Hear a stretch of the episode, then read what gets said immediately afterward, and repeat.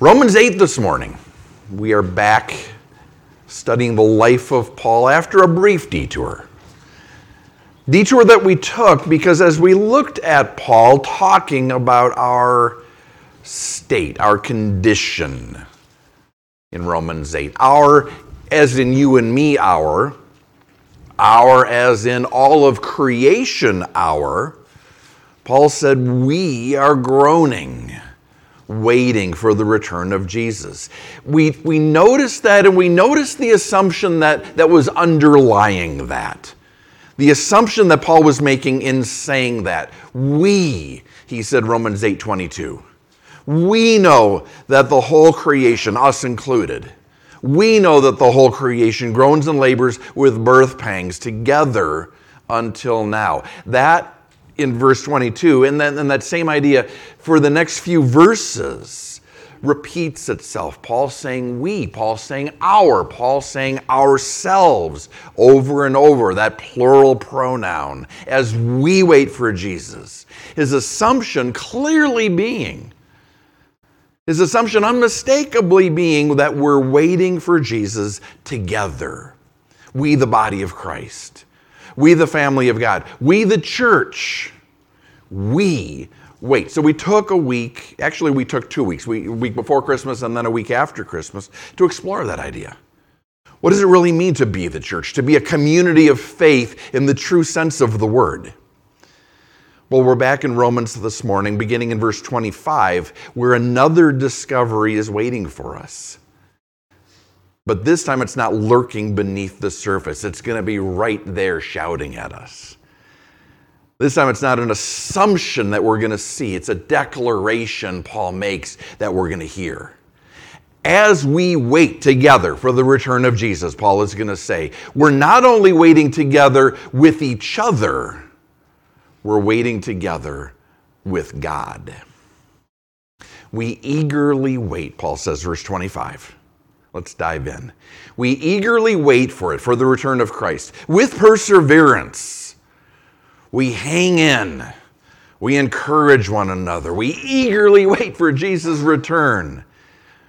As we wait, as the body of Christ, likewise, he continues, in the same way, in the same manner, in the exact same fashion, the Spirit also helps us in our weakness, in our waiting as we wait for the return of Christ, the Spirit of Christ, the Spirit of God, the Holy Spirit, helps us wait, helps us in our waiting, helps us in our groaning, helps us in our not knowing, helps us in our contending with this fallen world full of fallen people, ourselves included. The Spirit helps us in our weakness in our wishing, in our wanting, in our waiting, and we know that. That's not shocking. Jesus promised that. Jesus told us that. He said, John 14, 16, I'm not going to leave you alone. I'm going to pray the Father, and He will send you a helper. Helper, capital H, helper. I'll pray the Father, He will send the Holy Spirit who will be with you. And we talked last week about the Holy Spirit. I think every week since we've been in Romans 8, we've talked about the Holy Spirit. And we talked last week about how the power of the Holy Spirit is available to each of us as a believer. The power that raised Jesus from the grave dwelling in us. And, and the gifting of the Holy Spirit that He's given each one of us, His anointing. He's equipping to, to minister to one another, allowing us, empowering us to be the church, loving and serving one another. Well, here in these next verses, Paul's expanding on that thought. He's taking what he's already said and he's broadening it. And he's reminding us the Holy Spirit not only ministers to us through us, I mean, that's a big idea unto itself, that the Holy Spirit ministers to us through the gifts, through the anointing and the equipping that he's placed upon us but he not only does that, he not only ministers to us through us, he ministers to us by interceding for us before the throne of God the Father. For we do not know, still verse 26, we do not know what we should pray for as we ought. We should know we don't know. We wish we did, but we don't. but the Spirit Himself makes intercession for us, prays for us with groanings which cannot be uttered. And some of you are leaning forward because you know that's an invitation to all kinds of rabbit trails. The Holy Spirit makes intercession for us with groanings. What kind of groanings? What form do they take? Is, is, Paul talking about tongues? Is this tongues here? Or is he talking about something else? Or is he talking about tongues and something else? I'm happy to have that conversation, but that's not what we're going to focus on this morning. Grab me after service because there's some chewy stuff we can get into. But for now, I want to stay big picture. Rather than debate the form of these groanings, which we could all day, let's focus on the fact of them. The fact that when we don't know what to do, when we don't know what move to make, what position to take, when we don't even know how to pray, God the Holy Spirit prays for us. And that's amazing. And that's more, I think, more than John Bunyan's classic line Our best prayers have more groaning than words. John Bunyan, Pilgrim's Progress, classic Christian author. That's a great line. That's, that's a true statement. Our best prayers have more groans than words. I agree with that. But I think Paul is also saying more than that.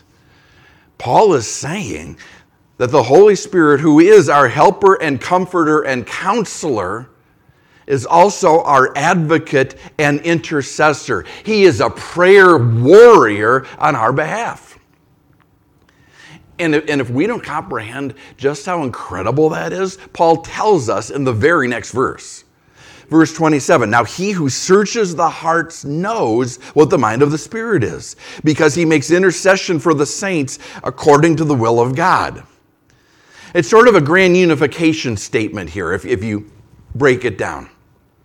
He's saying God knows us perfectly, and He knows our situation perfectly. He knows us, He knows our circumstances.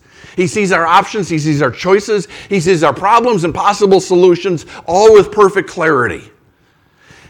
And with equal clarity, He knows, the Spirit knows the mind of the Father.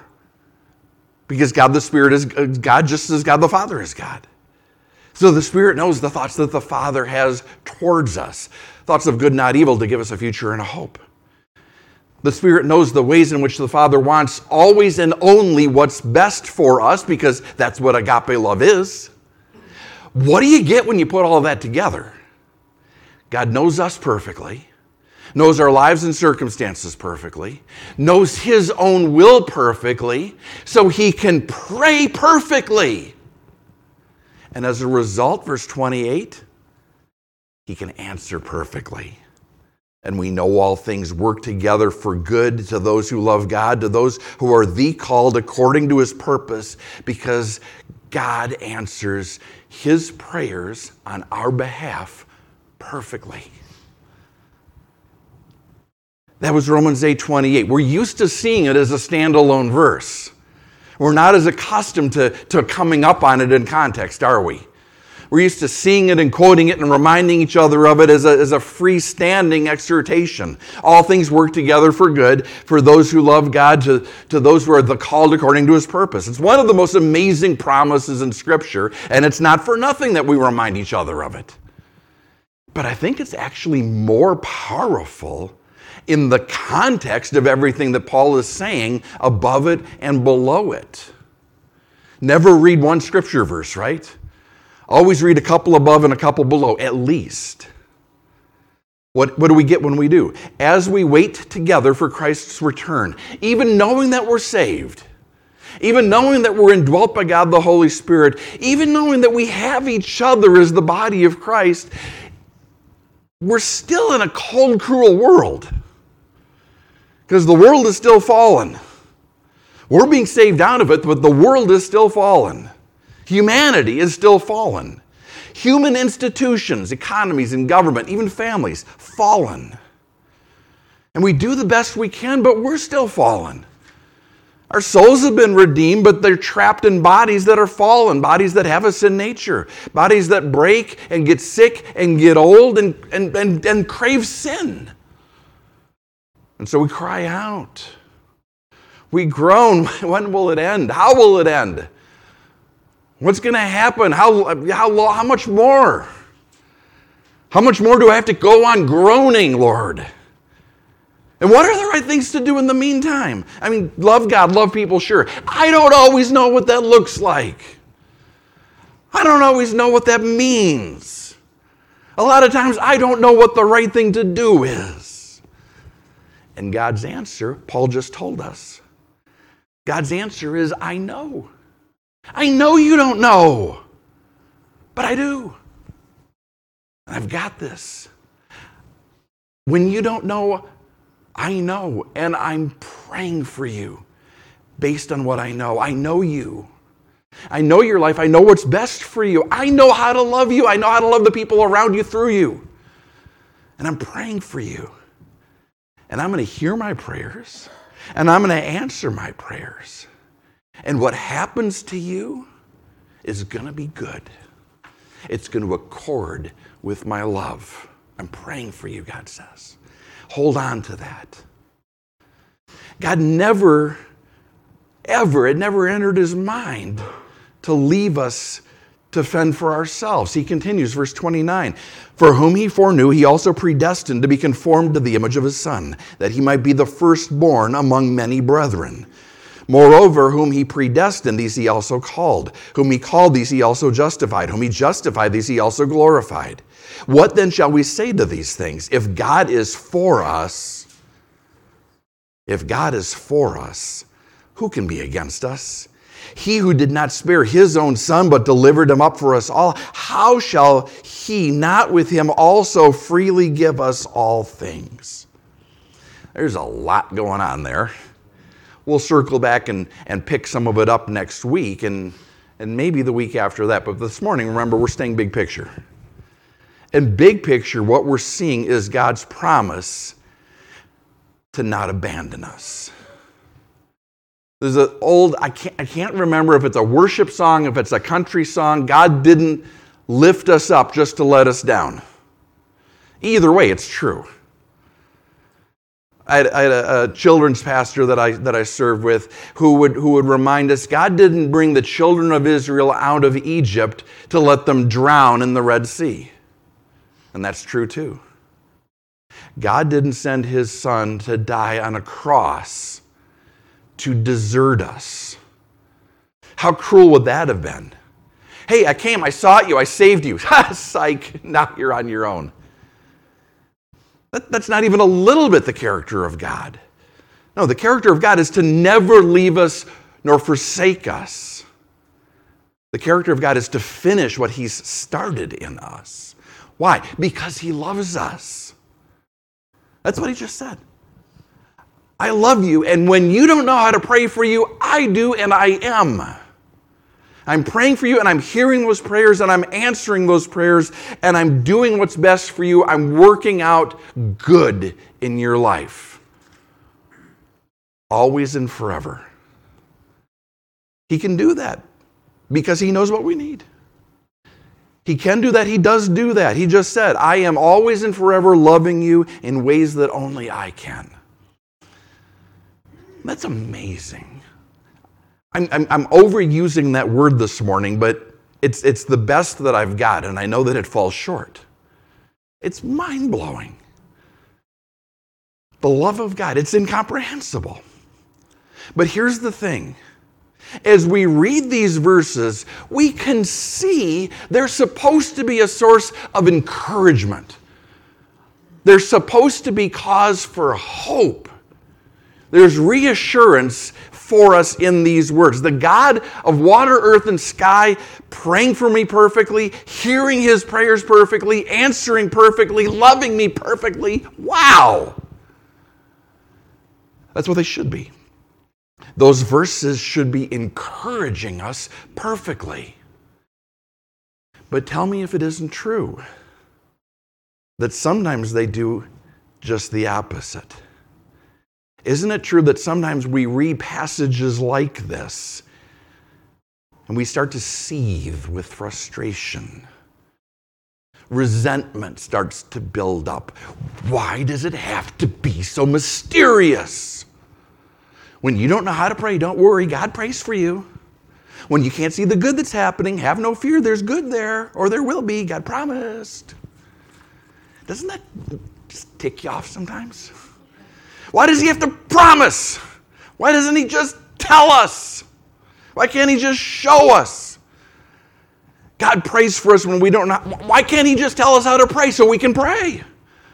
Why can't we see what it all means? Why do we have to take God's word for it?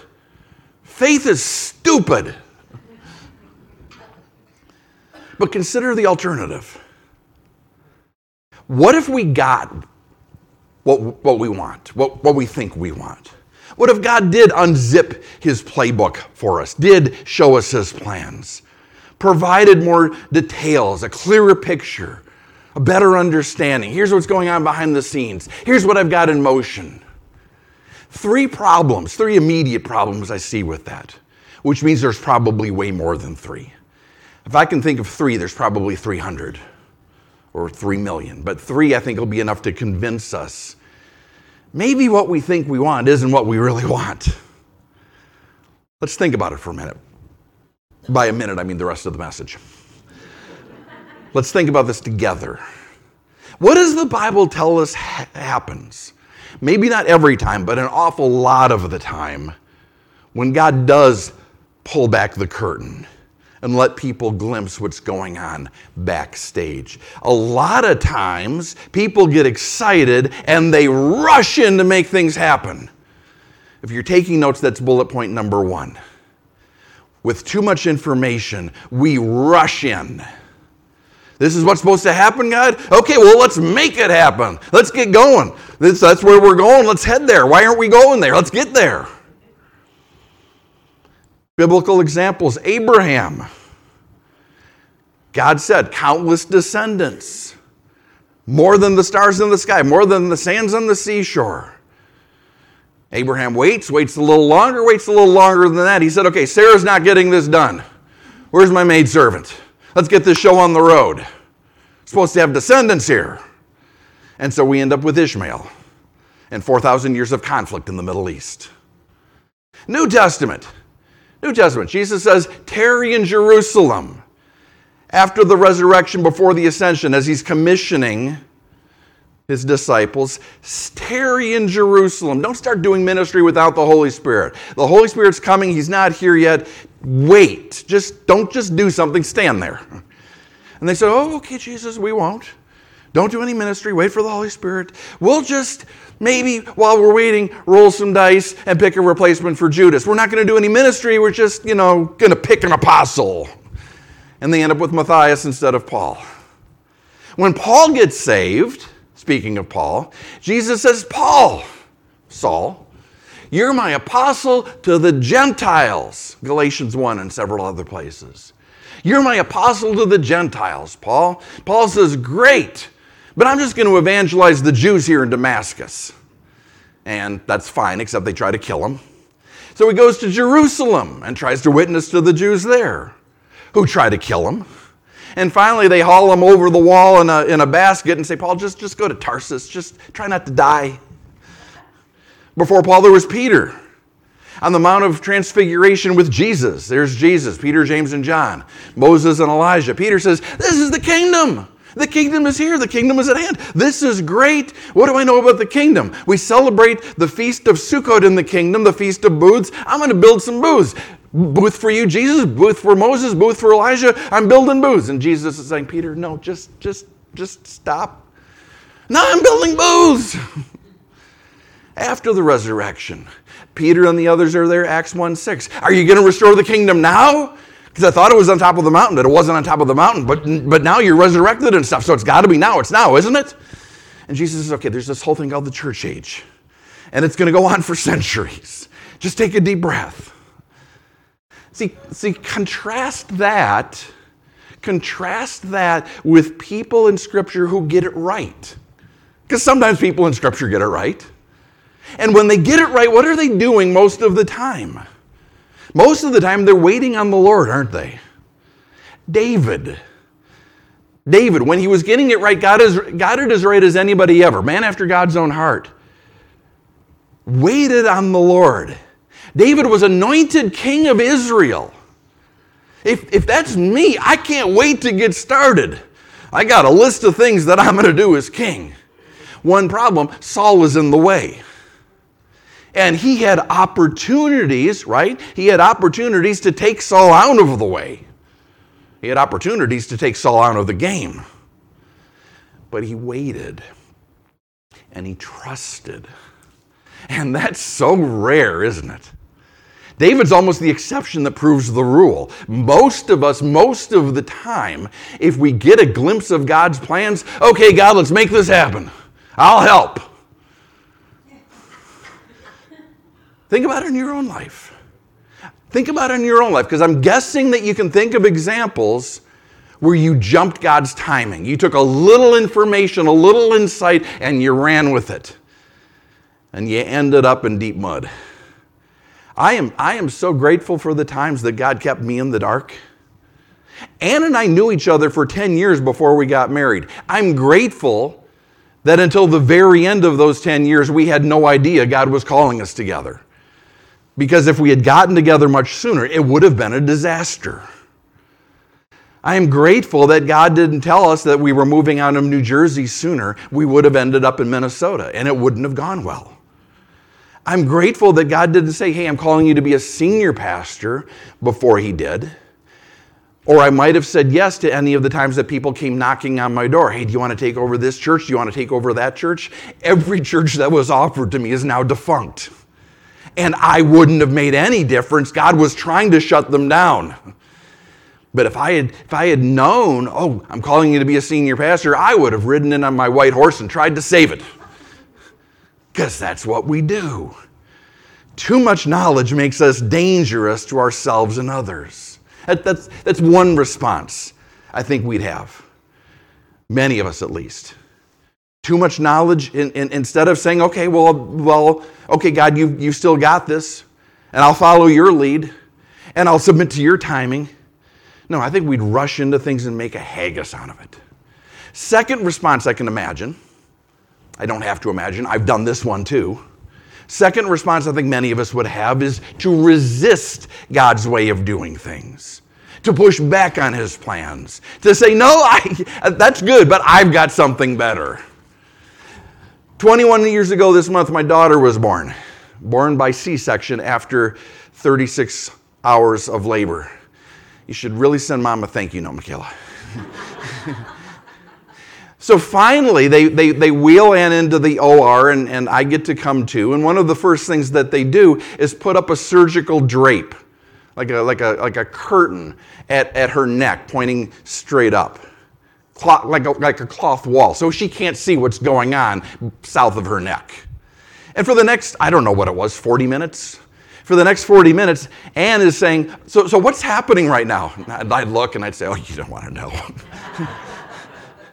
And, and, and after a while, she'd say, Hey, the nurse that was there, where, where'd that nurse go? And I said, Oh, you really don't want to know.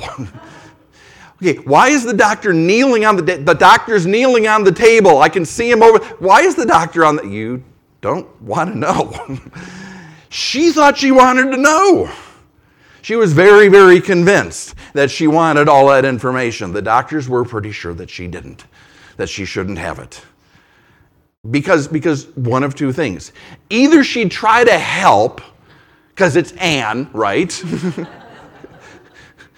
I'm, I'm, I'm sure I can do something to help things along. Or maybe without even meaning to, she would resist, she would push back. And neither one would be good. So the drape stayed in place.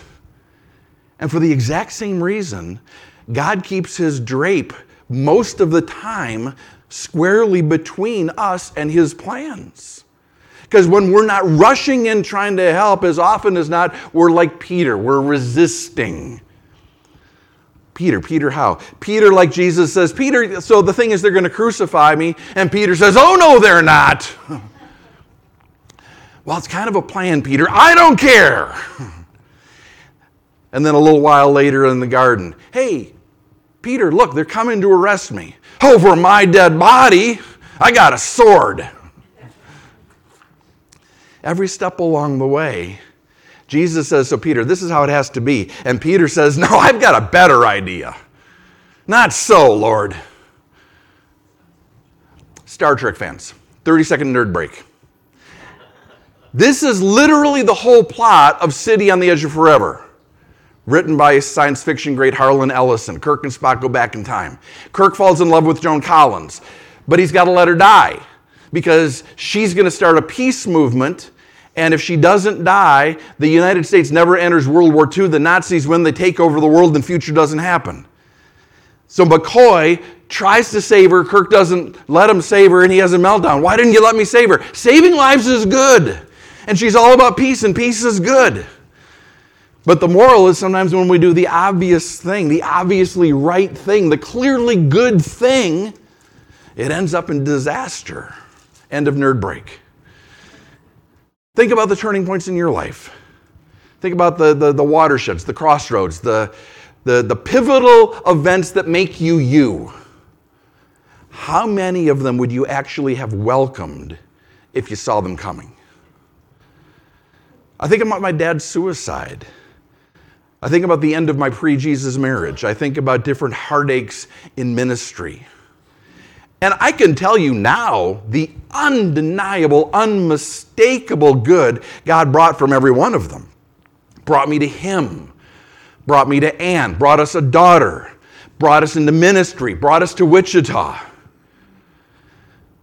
But I can tell you even if God had painted a picture of all of those things ahead of time, this is what's going to happen, and this is how it's going to hurt, but this is the good I'm going to do from it, I would have said, Yeah, God, find another way. That actually, no. I, what I would have said is, God, I'll find another way. Because that sounds painful and horrible. I'm going to find another way because I don't like pain and I like to be in control. Ahaz in Isaiah 7. Rob mentioned that we're back in Isaiah on Wednesday nights, which is just a delight. Isaiah, we're going to be in 49 this week, but back in Isaiah 7, pivot point of the book. God calls King Ahaz to meet with Isaiah, wants to speak to Ahaz, king of Judah, through the prophet Isaiah. And he says to Ahaz, So here's the thing you're in danger. The nation's in danger. Here's how I'm going to save you. And all you have to do is do nothing. All you have to do is believe that I'm God and then I'm going to make this happen. And I'll prove to you that I'm God. Pick a miracle, any miracle, and I'll do it for you because I really want you to understand this is God talking and this is God who's going to intervene on Judah's behalf. And Ahaz says, Yeah, I think I like my plan better. Because your plan is all about faith. My plan is political alliances and military strategy. I think that makes more sense. Made more sense to Ahaz. But the result is disaster for Judah. Because God said to Ahaz, Trust me. Stand firm in your faith, Isaiah 7 9. Stand firm in your faith, or you won't be standing much longer. Ahaz shows door number two. He resisted God's plans, and the results were predictable which, which, which shows us something else in the process. Third, third big problem with lifting that drape, because you just got to see what's on the other side and tell the surgeon how to do the surgery. He has restricted the options to what made sense to him. Third and final bullet point restrict. It's sort of inevitable if you think about it.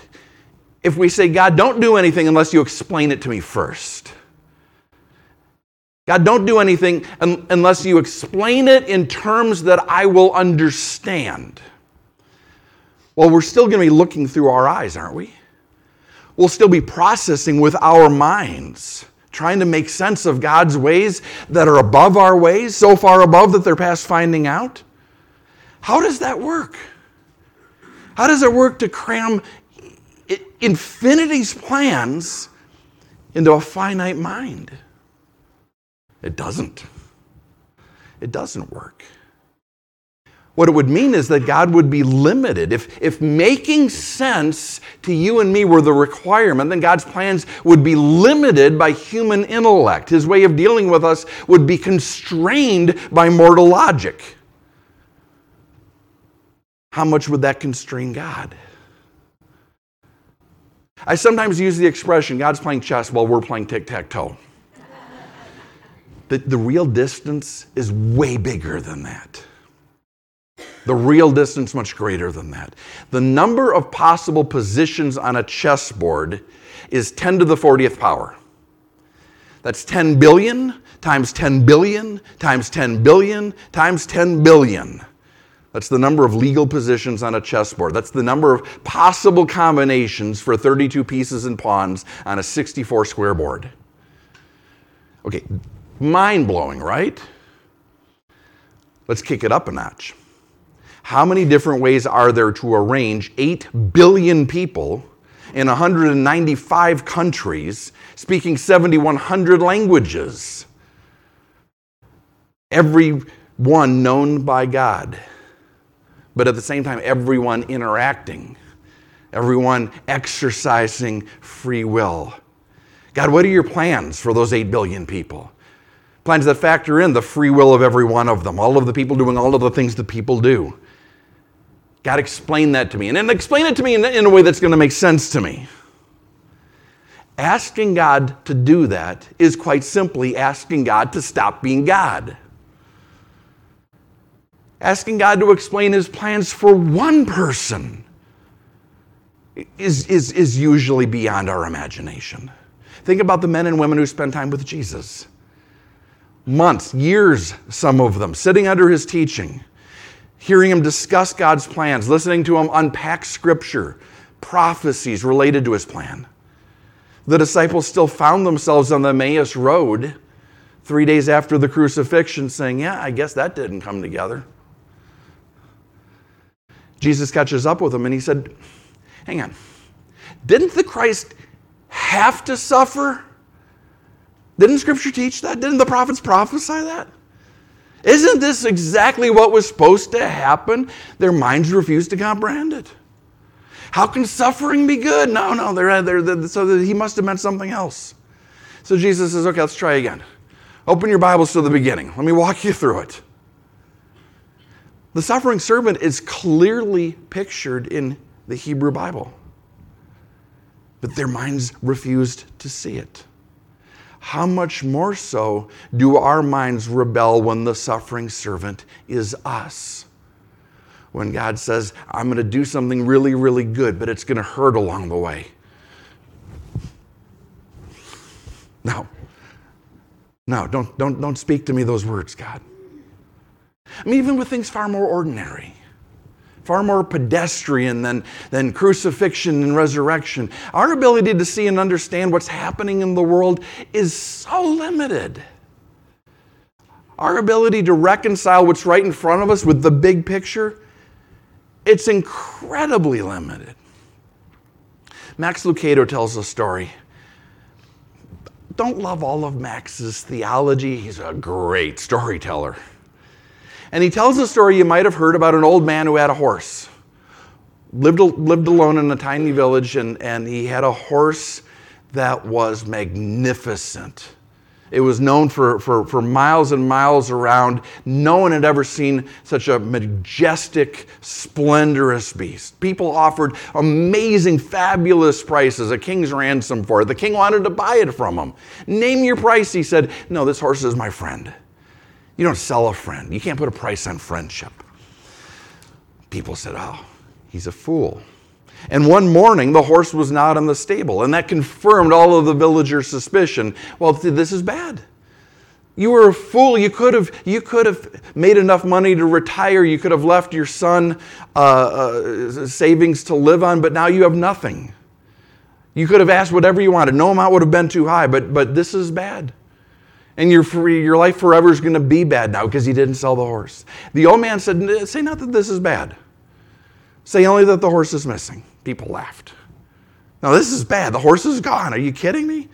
you have you've doomed yourself to a life of poverty. Well, two weeks later, the horse comes back and he brings along 12 wild horses. He hadn't been stolen. He was just wandering around in the woods making friends. And he comes back with a dozen wild horses. The village just said, Oh, old man, you, you were right and we were wrong. It was good that he left, and it's good that he's back. And the old man said, Say that, this is good. Say only that the horse is back and he brought friends. And they said, Oh, well, you're, you're a fool. Because you can, you can break those horses and sell them, and, and, and, and, and you can keep your original horse, and, and once again, you're set up for life. Well, a week later, his son broke both legs trying to, trying to break in the horses. He was on a horse, the horse bucked, he broke both legs, crippled him for life. And the people said, Oh, this is bad. No, you were, you were right. The horses coming back was bad because, because your son at least could have helped you, could have taken care of you in your old age, but now, now he's crippled and you're going to have to take care of him. Oh, you were right. This is bad. And the man says, Say not this is bad. Say only that my son got hurt. You people are obsessed with judging. Well, a few weeks later, the country went to war. And the army came through the village and drafted all of the young men except the one with the broken legs because he wasn't fit to go to war. And the people of the village once again came to this man's house and said, You were right. Your son breaking his legs was good because our sons, the, the enemy is going to defeat us. We're never going to see our sons again. But your son, you still have him. And, and, and, and we don't have ours. So this, this was good. It was good that your son broke his legs. And he says, Say not that this is good. Say not this is bad. No one, no one knows how this story is going to end. You're, you're reading one sentence out of a chapter, one chapter out of a book, and you're thinking that you know how it ends. Say not that this is bad. Say only that my son is still with me. Say not that this is good. Say only that your sons are, are not with you. And, and I've heard versions of the story that keep going and keep going and keep going. Because, because, because the story could keep going. Our stories keep going. But far enough to make the point, you can stop anywhere along the way and think that you know what's happening. Our minds that are constantly seeking to find meaning and order in a chaotic universe will judge. This is good, this is bad. This is favorable, this is unfavorable. We think we know what's happening. We think we know what God is doing. And the more sure we are, the more likely it is we're wrong. Because we can't see all the pieces on the chessboard how they interact with one another. We, we can't even see the whole board.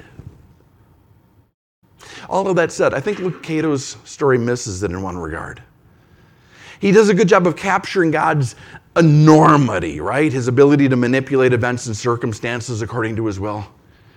He points to God's omniscience, God's omnipotence, but he shortchanges God's benevolence. That story, it makes a point but it also ignores God's promises. Verse 30 as we wrap up. Whom he predestined, these he also called. Whom he called, these he also justified. Whom he justified, these he also glorified. Justified, those he forgave, those he adopted, those we would say who were saved, will be glorified. Paul speaks here in the prophetic past tense. We're not glorified yet but Paul speaks of it as if it's already happened. Because if God has promised it, it's gonna.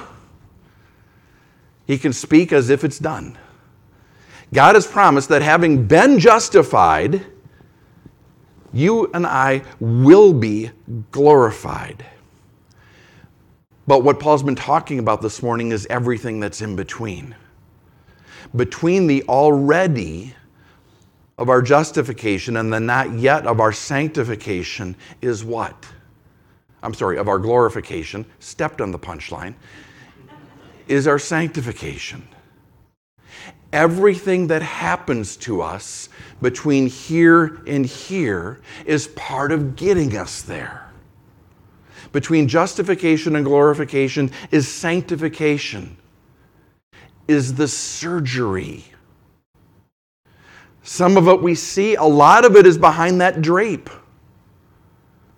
Some of it is joyful, some of it is hurtful. Some of it seems to make sense, some of it is utterly confusing. But it's all God getting us ready. It's God using the world and the events of the world and the people of the world to make us more like His Son, to conform us, verse 29, into His image. And so, knowing that, the right response when the horse runs away, say this is good. I can't see why or how, but I know that it is. The right response when the horse comes back, say that this is good. Maybe not in the way that I think, but it's good. Say this is good even if we can't see how. Say it's going to work out for good even if we know it was intended for evil.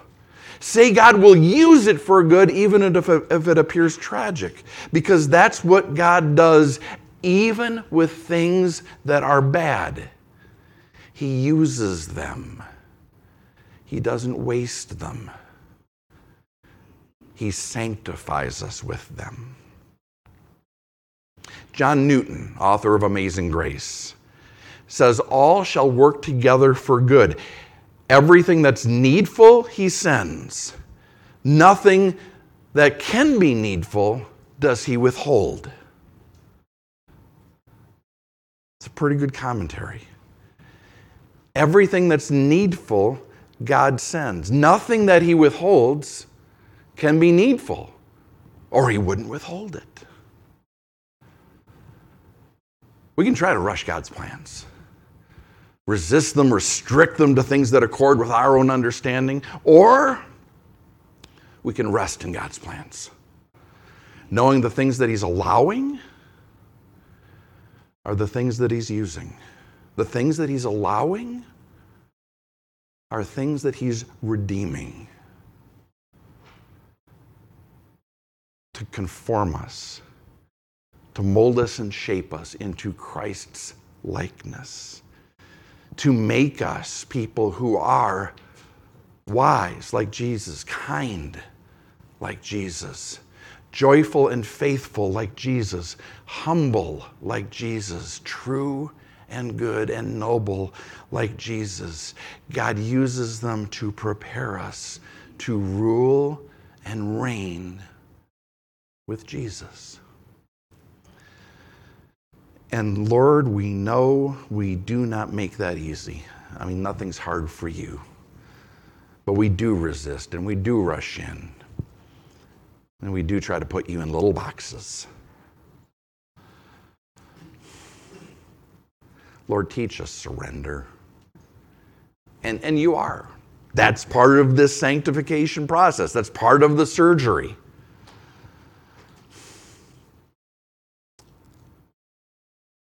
Teach us to rest, to lie quietly on the table, to let you have your way. Teach us surrender. Teach us how much better things are, how much faster things get better when we rest in you.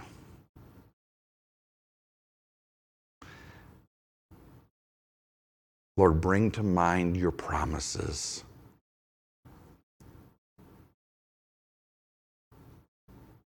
And let them be more than words, more than bumper stickers, more than hollow phrases in our lives. Let them be truths that we wield as weapons. Truths that defeat the lies of the enemy. Truths that remind us who you are. And help build our faith.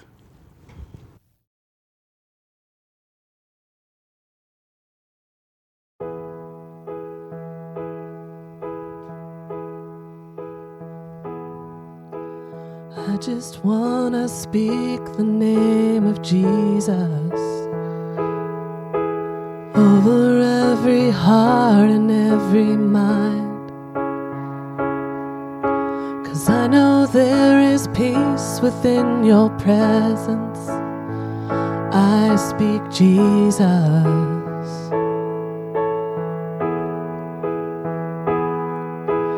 I just wanna speak the name of Jesus till every dark addiction starts to break declaring there is hope and there is freedom. Speak Jesus. Cause your name is power,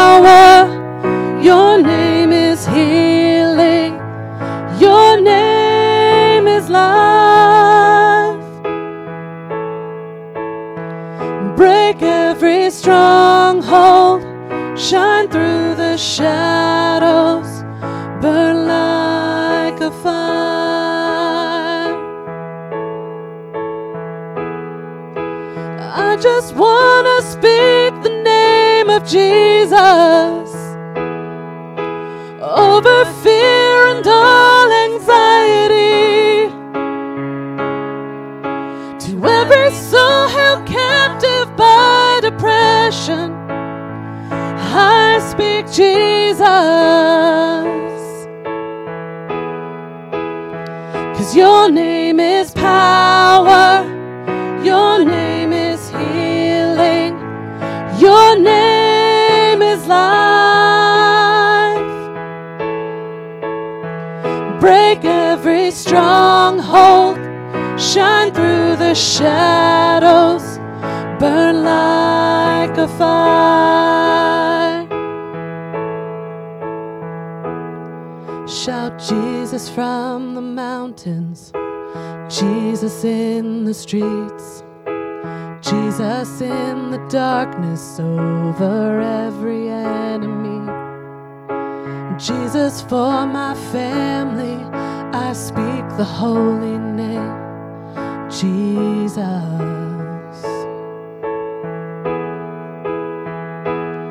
Shout Jesus from the mountains, Jesus in the streets, Jesus in the darkness over every enemy. Jesus for my family, I speak the holy name, Jesus.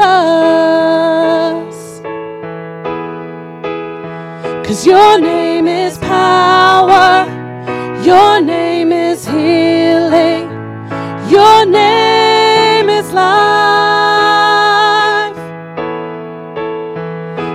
Break every stronghold, shine through the shadows, burn like a fire.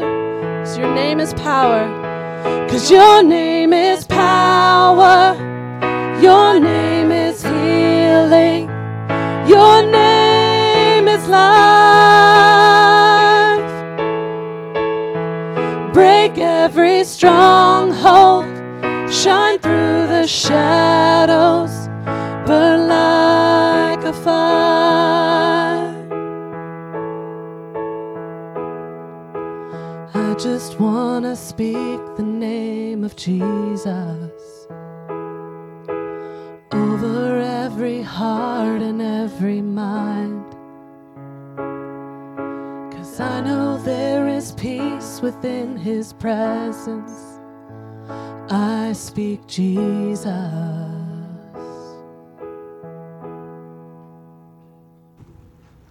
can't remember which of our worship leaders brought that song in, but there was a conversation about it when, when a worship leader says, Hey, I want to bring a song in, or, or when a pastor says, Hey, have you, have, you, have you listened to this? Or someone from you know, one of you says, Hey, there's, there's, a, there's a really good song that's been ministering to me. Um, maybe, maybe, maybe it's for corporate worship, or maybe it's just for, anyway, we, we, we, we sit down, we have a conversation, we pray over it. And one of the, one of the questions that was raised about this song, and, and, and a few songs that um, have been written lately and that we've brought in lately, is, is, it, is it too name and claim Is it too bold? Is, are we instructing God? Because obviously that's not a line that we want to cross ever. But, but if you parse it, it's not. It's agreeing with God. Every, every one of those declarations is claiming a promise that God has made. And God has promised us this morning. He's reminded us this morning. He's with us. With us in the sense that He's for us, not against us. With us in the sense that He's never going to leave us or forsake us. And when we don't know how to pray, the Holy Spirit prays for us. But when we don't know how to pray, we can also fall back and claim the promises God has spoken over us. We can remind ourselves of things that God has said are true.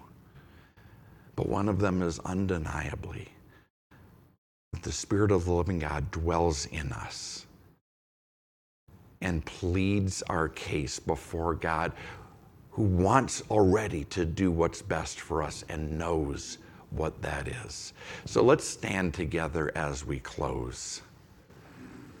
And let's agree with that and ask the Holy Spirit to do what He's promised to do to love us and lead us and intercede for us.